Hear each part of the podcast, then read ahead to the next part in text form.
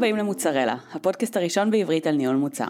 אני שלי שמורק ואיתי מנחה את הפרק עמית זאבי. מה קורה עמית? הכל מעולה, מה איתך? מעולה. ואנחנו מארחות היום את אה, מילה פינקלשטיין. מילה הולכת לדבר איתנו על storytelling ככלי עבודה למנהלי מוצר. זה הולך להיות פרק מעניין מאוד לדעתנו. מילה רוצה לספר לנו על עצמך? יאללה. אני נולדתי בברית המועצות לשעבר, והסיבה שאני מספרת לכם את זה זה כי אולי א' אתם שמים לב שיש לי רייש וזה בטח ובטח נשמע עוד יותר דגש כש, כשאני מוקלטת. הדבר השני זה שזה סיפור קצת מעניין כי ההורים שלי נתנו לי שם אה, מילה שהם לא ידעו מה המשמעות שלו בכלל. וכשעלינו לארץ אז פתאום הוא קיבל איזושהי משמעות חדשה לחלוטין וזה כנראה גורל כי אני מאוהבת במילים ואני חושבת שמילים כשמשתמשים בהם נכון יכול, יכולים להניע ערים. וזה באמת מה שאני עושה, אני עוזרת לאנשים להניע אחרים לפעולה בעזרת אה, יצירת אה, משמעויות, בעזרת יצירת מסרים ממוקדים ואני עושה את זה על מנת שהם יוכלו להגשים את המיזמים ואת הרעיונות שלהם ואני עושה את זה עם חברות, ארגונים, מנכ"לים, אנשי מכירות, כל מה שקשור בעולם תוכן של אה, סיפור, בין אם זה סיפור חברה, מיתוג, מצגת משקיעים, פרזנטציה עסקית, סיפור של מעבר פנים ארגונית, כל עולמות התוכן הללו. מעולה. ובאמת אה, מתוך המקום הזה של אה, המומחיות שלך זה לספר סיפור. Mm-hmm. א', איך הגעת בכלל למצב הזה? בואי תספרי לנו קצת על איך זה, זו נהייתה הקריירה שלך. וואו, אז וואי, אני מניחה שזה כל מיני דברים שהתכנסו ביחד לאיזה משהו אחד, אין איזה בית ספר ל storytelling או בית ספר לדיבור עם קהל. אני מביאה רקע של תיאטרון, שמאוד uh, התחברתי לזה, כמעט הלכתי ללמוד משחק בכלל, uh, אחר כך הלכתי ללמוד תקשורת בבינתחומי הזה. הרגל הזאתי של התקשורת שאני מכניסה לתוך המתודולוגיות שלי. ואז התעסקתי הרבה ב debate. כשהייתי בבינתחומי ייצגתי אותנו בארץ בעולם. אני דוברת 17 בעולם אני אלופת ישראל הפתוחה. ואז הבנתי שבתוך כל הדבר הזה של ה debate ושל התיאטרון ושל התקשורת חסר לי איזשהו אלמנט מאוד אה, חשוב שזה ה business. אז הלכתי והתעסקתי בתוכן הזה. הייתי מנהלת שיווק ומכירות בסטארט-אפ ישראלי ואז עבדתי בחברת בנקאות להשקעות, איפה שעזרתי לסטארט-אפים ישראלים להשיג גיוס מקרנות הון סיכון אמריקאיות. וכשעבדתי שם נתקלתי בהרבה מאוד סטארט-אפים שהיה להם רעיונות מדהימים ומדליקים ממש, אבל באמת הם לא הצליחו לתקשר את זה כמו שצריך, בין אם זה במצגת ובין אם זה פנים מול פנים. והבנתי שזה יכול להיות כיף מאוד גדול לעזור, כמו ש... קצת כמו שאמרתי בהתחלה, באמת לעזור לאנשים להגשים את החלומות שלהם, כי אם יש לך רעיון זה לא מספיק, אתה צריך לדעת לתקשר אותו לאחרים. אז ככה שינסתי מותניים וזה מה שאני עושה היום. נראה לי שיש לזה הרבה כיוונים, מהדבר הכי קטן שזה מצגת או לשתף רעיון או פיצ'ר חדש, איך אה, משקפים לכולם roadmap שכולנו יודעים כמה זה בעייתי כי כל אחד מושך אה, לכיוון שלו, אז אם מספרים את זה נכון יותר קל אה, לרתום. חושבת שאפילו שמציגים prototypes wireframes, אם יודעים לספר את זה אז אפשר יותר נכון. אז מילה, יש לנו מלא דברים שאנחנו משתמשים ב storytelling ביום יום שלנו. מה היית מגדירה כהעצות המרכזיות או הכלים החשובים באמת ש... שמנהל מוצר יכול לקחת איתו בשביל להיות a good storyteller, בשביל לשפר את כישורי ה storytelling שלנו, בשביל לדעת להעביר את המסרים בצורה הטובה ביותר. אז בהחלט אנחנו משתמשים ב storytelling כל הזמן, אגב אנחנו עושים את זה לא רק בעולם העסקי שלנו אלא גם בחיים הפרטיים שלנו. והקונספט הזה של storytelling הוא באמת בא לידי ביטוי כמעט בכל תקשורת שאנחנו מנהלים. עכשיו הזכרתם כמה דברים, בין היתר הייתה שם פרזנטציה ובין היתר היה שם גם prototype, אז שימו לב שהדברים האלה הם גם דברים שהם ויזואליים. ולכן כשאנחנו מדברים על storytelling אנחנו מדברים באמת על, על כמה רבדים, אז הרובד האחד זה התוכן זה מה אני אומר ואיך אני, ואיך אני אומר אותו זה כבר הדבר השני. הדבר השני זה איך אני אומר את זה בהקשר של אה, אם אני נמצא בפגישה פנים מול פנים, אני נמצא בפרזנטציה, אז אה, בצבא קראנו לזה טכניקות מסירה אם אולי אתם זוכרים. נכון. אז זה כל עולם השפת גוף והאינטונציה והכל. ואז יש לנו את העזרים הוויזואליים, אז כמובן כשיש לנו prototype שאנחנו יכולים להנגיש אותו, להראות אותו, לסובב אותו, אז זה מאוד מקל עלינו גם לספר את הסיפור. אנחנו מכירים אה, המון אנשים אה, שהם שמשתמשים בדבר הוויזואלי הזה גם אם אין להם בדיוק כרגע מול, ה, מול הפנים שלהם מצגת, בין אם זה סטארט-אפים ש, שבאים ופותחים את האפליקציה כי היא כבר מוכנה, ובין אם זה ביבי נתניהו שעולה לדבר על הפצצה האיראנית ומוציא שלט שמצוירת על הפצצה. אז כאילו יש לנו דרכים להשתמש בעולם הוויזואלי הזה ובעולם המטאפורי הזה, כי זה בעצם מה שהוא עשה, הוא לקח מטאפורה ודרכה הוא סיפר את הסיפור אה, האיראני לצורך העניין. אז יש לנו באמת הרבה מאוד דרכים. השאלות הראשונות כשאנחנו מדברים על storytelling, אנחנו באמת, אה, יש איזה משהו שהוא נורא בסיסי, קודם כל זה מי קהל היעד שלנו. עכשיו כשאתן מגישות איזשהו מוצר ואתן צריכות לדבר עם השותפים שלכם, אז יש לכם כמה קהלי יעד. אחד זה קהל היעד שאליו המוצר מיועד, ושתיים זה הקהל היעד של האנשים שיושבים בחדר.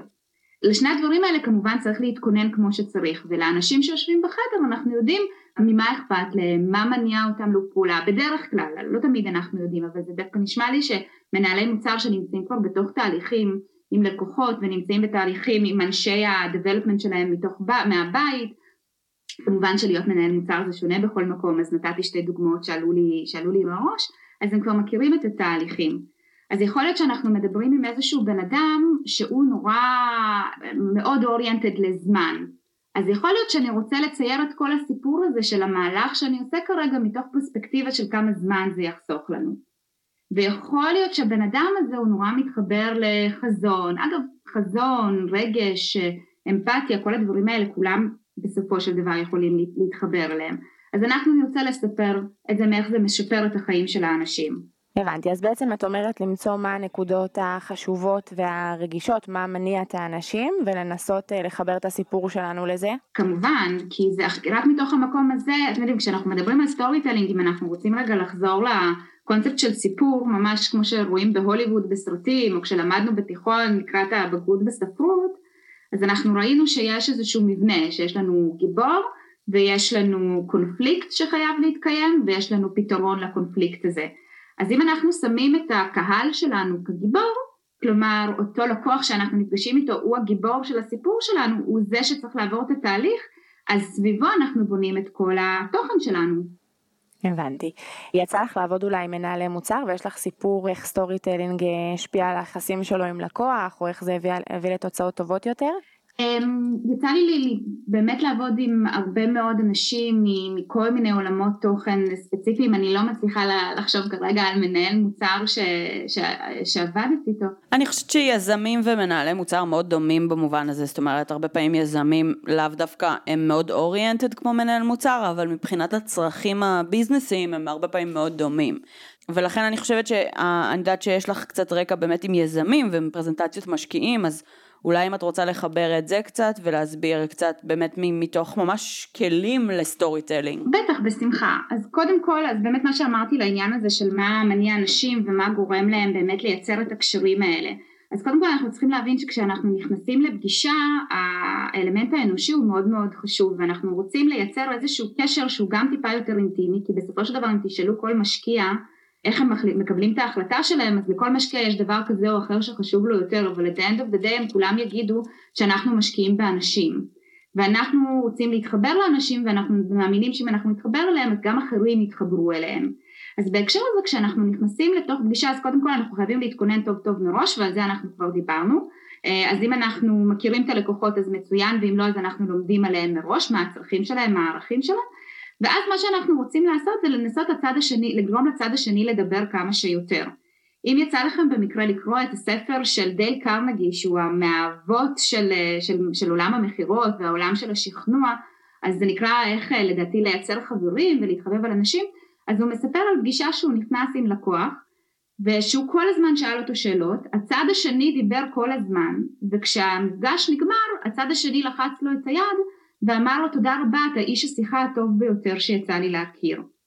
אז בהקשר הזה כשאנחנו מובילים אנשים אחרים לדבר זה מצוין. הדבר השני, הטיפ השני שאני אתן בהקשרים האלה של הפגישות האישיות זה גם להיות אמיתיים, אותנטיים ולחשוף מעצמכם טיפה.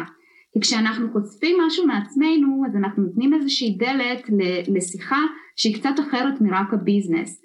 אז אם היה לי איזשהו יום רע ואני הגעתי לפגישה עם לקוח והוא שאל אותי מה שלומך ואני אגיד לו תשמע סך הכל מצוין אבל מישהו שרק לי את האוטו בבוקר וזה היה ממש נוראי אז זה לא חשיפה נורא גדולה זה לא משהו יותר מדי משמעותי אבל הבן אדם בצד השני יכול להגיד אוי היה לי סיפור דומה ואז אנחנו הסטנו קצת את השיחה גם למקום שיכול להיות טיפה יותר אישי וטיפה יותר אנושי וממנו אפשר ללכת ולהרחיב את הדבר הזה.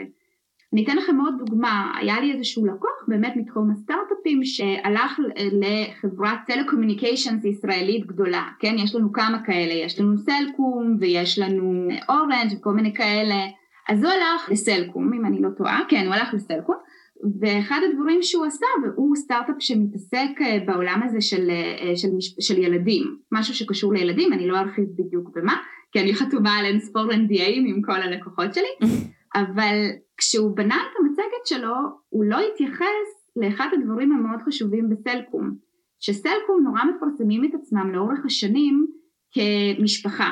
אתן זוכרות את כל, ה, את כל הפרסומות האלה של חייל שבא הביתה, אז הנה יש להם פה איזשהו סטארט-אפ שיכול להתחבר אליהם, שהוא לאו דווקא מתחבר ישירות למה שסלקום עושים בהיבט הזה של טלפונים, אבל הוא כן, כי אנחנו יודעים עכשיו שכל החברות האלה מנסות לצמוח למקומות נוספים כמו טלוויזיה ומקומות אחרים, אז הוא נותן להם פתרון כזה שהסכיתו מאוד טוב להם, אבל הוא גם יכול לקשור את זה לערכים של סלקום ולהגיד להם תראו, זה גם יעזור לכם כשאתם ממתגים את ה-core business שלכם. זה אומר שכשאתם תפרסמו את זה, אתם תפרסמו את זה תחת המטריה של סלקום זה משפחה. אוקיי, okay, אז שמעתי לאחרונה על שיטת עבודה שנקראת storytelling, שהיא לא מה שאת מדברת עליה, אבל זה נראה לי מעניין באמת להציג את זה מולך, שזה בעצם שיטת עבודה של פגישות בין מנהלי מוצר, שמתחלקים בזוגות או בשלישיות, ובעצם אחת לשבוע נפגשים לבערך חצי שעה. ברבע שעה הראשונה מנהל מוצר א' מספר למנהל מוצר ב' איזשהו user story משמעותי שהוא עבר עליו, זאת אומרת איזשהו אה, סיפור של משהו שהוא כרגע אה, עובד עליו, משהו, משהו משמעותי, ואז הם מתחלפים כדי לקבל משוב הדדי. ובעצם זה איזושהי שיטת עבודה בתוך צוותי מוצר. אה, שהמטרה שלהם זה בעצם באמת אה, גם אה, שיתוף ושיפור התוכן מבחינת פידבקים והערות, וגם באמת לשפר את היכולת העברה של אותו מנהל מוצר את אותם רעיונות חשובים ומרכזיים.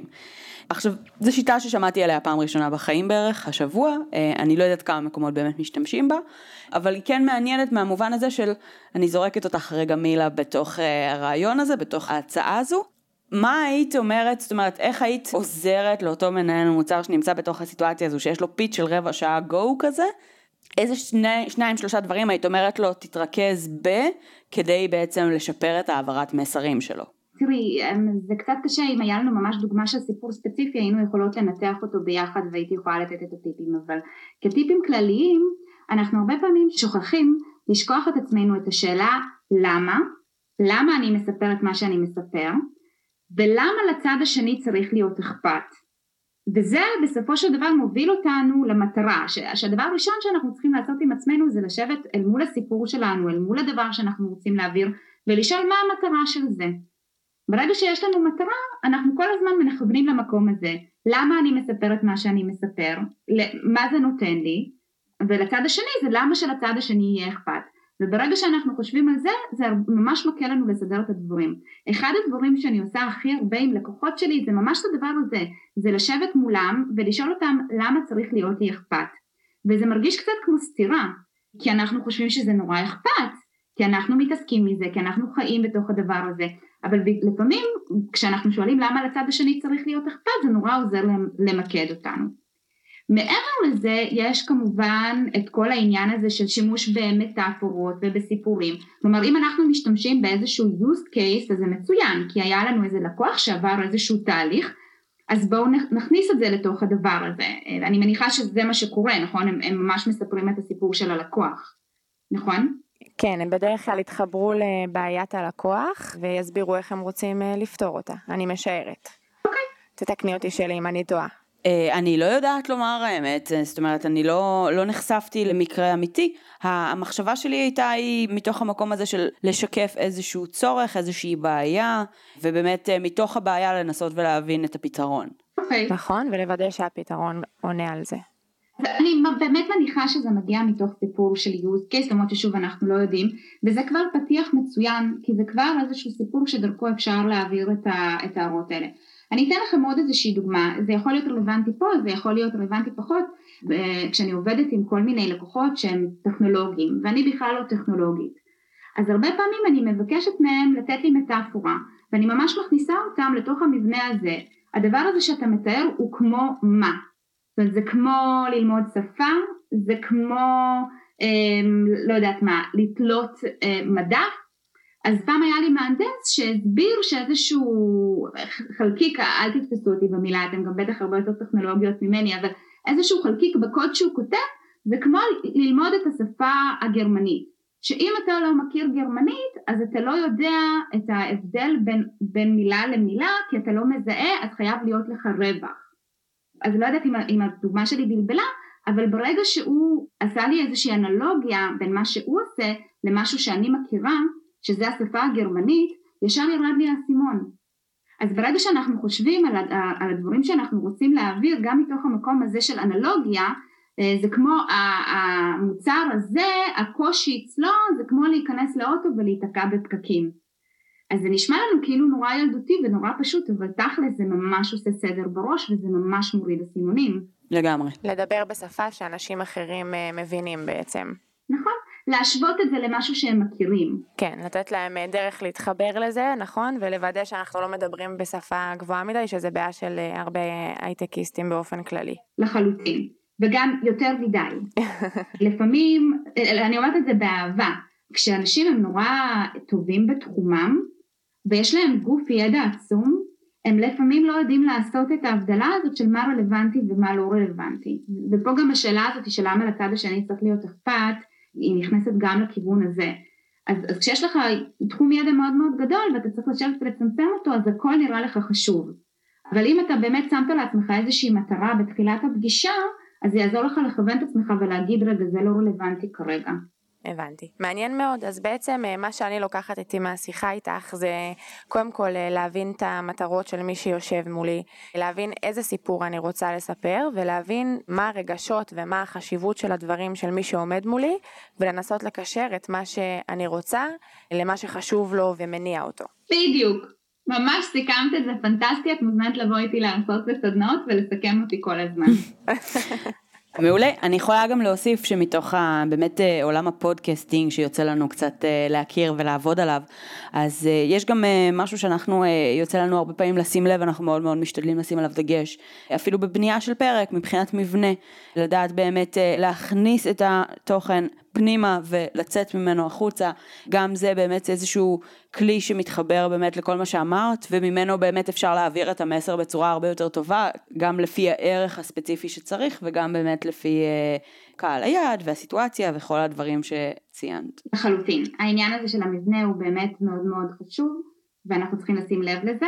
ואגב, גם עוד דבר אחד שאתן עושות, זה העניין הזה שאתם כל הזמן נוגעות, במהלך הרעיון אתם כל הזמן נגעתם במקום שבו יש איזשהו כאב או קושי או צורך, זה משתנה כל פעם, או קונפליקט, ואז אנחנו כל הזמן נתנו לזה עצות או פתרונות. אבל כל הזמן חזרתם קושי, פתרון, קושי, פתרון. ותחשבו שגם כשאנחנו מנהלים עם אנשים שיחה, או גם, אגב, בפרזנטציה, במצגת, זה נורא נורא חשוב. כי אנשים שהם כל כך מפחדים משינויים וכל כך מפחדים מחוסר ודאות, לפעמים נוטים לדמיין את העולם שבו הם חיים כטוב יותר ולתת לעצמם רציונליזציה למה לא להשתנות. ולכן אנחנו כל הזמן צריכים לייצר אצלם השוואה של למה העולם שלהם לא טוב ולמה אנחנו ניתן להם את הפתרון שישפר את החיים שלהם. ואני אוסיף ואני אגיד שמי שקרא את הספר של דן אריאלי, אה, לא רציונלי ולא במקרה, אז דן אריאלי ממש פותח את הספר עם העניין הזה של ההשוואה. הוא מסביר לנו שכשאין לנו השפעה קשה לנו להבין את הגודל המשמעות של מה שאנחנו מדברים עליו והוא נותן דוגמה מתוך אה, עיתון האמריקאי או בריטי אני כבר לא זוכרת שפרסם שאת המחירים של המנויים וכתב מנוי רק אונליין 59 דולר, מנוי רק newspaper זאת אומרת print 120 דולר ומנוי משולב שמשלב את שניהם 120 דולר. ובמה אתן חושבות שרוב האנשים בחרו? אני מניחה שאת המשולב. נכון, את צודקת. אבל למה? יש, הצלחתי במבחן. כל הכבוד, אבי. אבל למה? כי זה בדיוק זה, כי נתנו לנו השוואה. אם היינו מקבלים מלכתחילה הודעה של בואו 120 דולר תקנו את המשולב, אז יכול להיות שאני לא הייתי קונה אותו בכלל, כי זה היה נראה לי הרבה. לגמרי. אז העניין הזה של ההשוואה, גם בעולם של הבן אדם עם הבעיה ועם הפתרונות, אז הוא מאוד עובד לטובתנו. לגמרי, ואני חושבת ששברנו שיא, הזכרנו את דן אריאלי שני פרקים ברציפות. זה אומר שאנחנו צריכות uh, לראיין אותו. מגניב. קודם כל, תודה רבה, מילה. בואי תגידי לכולם איפה הם יכולים למצוא אותך, להתייעץ איתך, לקבל, מחפשים אותך, אם רוצים להגיע אלייך. בשמחה. אז אפשר למצוא אותי באתר שלי, שזה milafink.com, ואפשר um, למצוא אותי אה, באימייל, שזה מילה את מילהפינק.com, ואני תמיד אשמח לעזור. מעולה, תודה רבה. תודה רבה, מילה, היה מעניין מאוד. תודה לכם. ולמאזינים שלנו, אנחנו uh, מקוות שנהנתם מהפרק. אם יש לכם פרקים נוספים שמעניינים אתכם ועוד לא שמעתם ותרצו לשמוע, אז זה הזמן לעשות לייק למוצרלה בפייסבוק, להירשם ל-RSS שלנו או לאפליקציית, באפליקציית הפודקאסטים שלכם. ואם בא לכם לתמוך בעשייה שלנו, אז דרגו אותנו בפייסבוק בסיידבר בחמישה כוכבים, תרשמו כמה מילים של תגובה על הפודקאסט, זה מאוד מאוד עוזר לנו מבחינת החשיפות. וכמובן, בכל פרק שיוצא, מעניין אתכם, בא לכם להגיב, תרגישו חופשי לכתוב, לתת פידבקים, לתייג את החברים שנראה לכם שזה יעניין אותם, ובאמת להמשיך לפדבק אותנו. מילה, תודה רבה, עמית, תודה רבה. תודה לך, שלי. ביי בינתיים, נתראה בפרק הבא. ביי. ביי ביי, ערב טוב.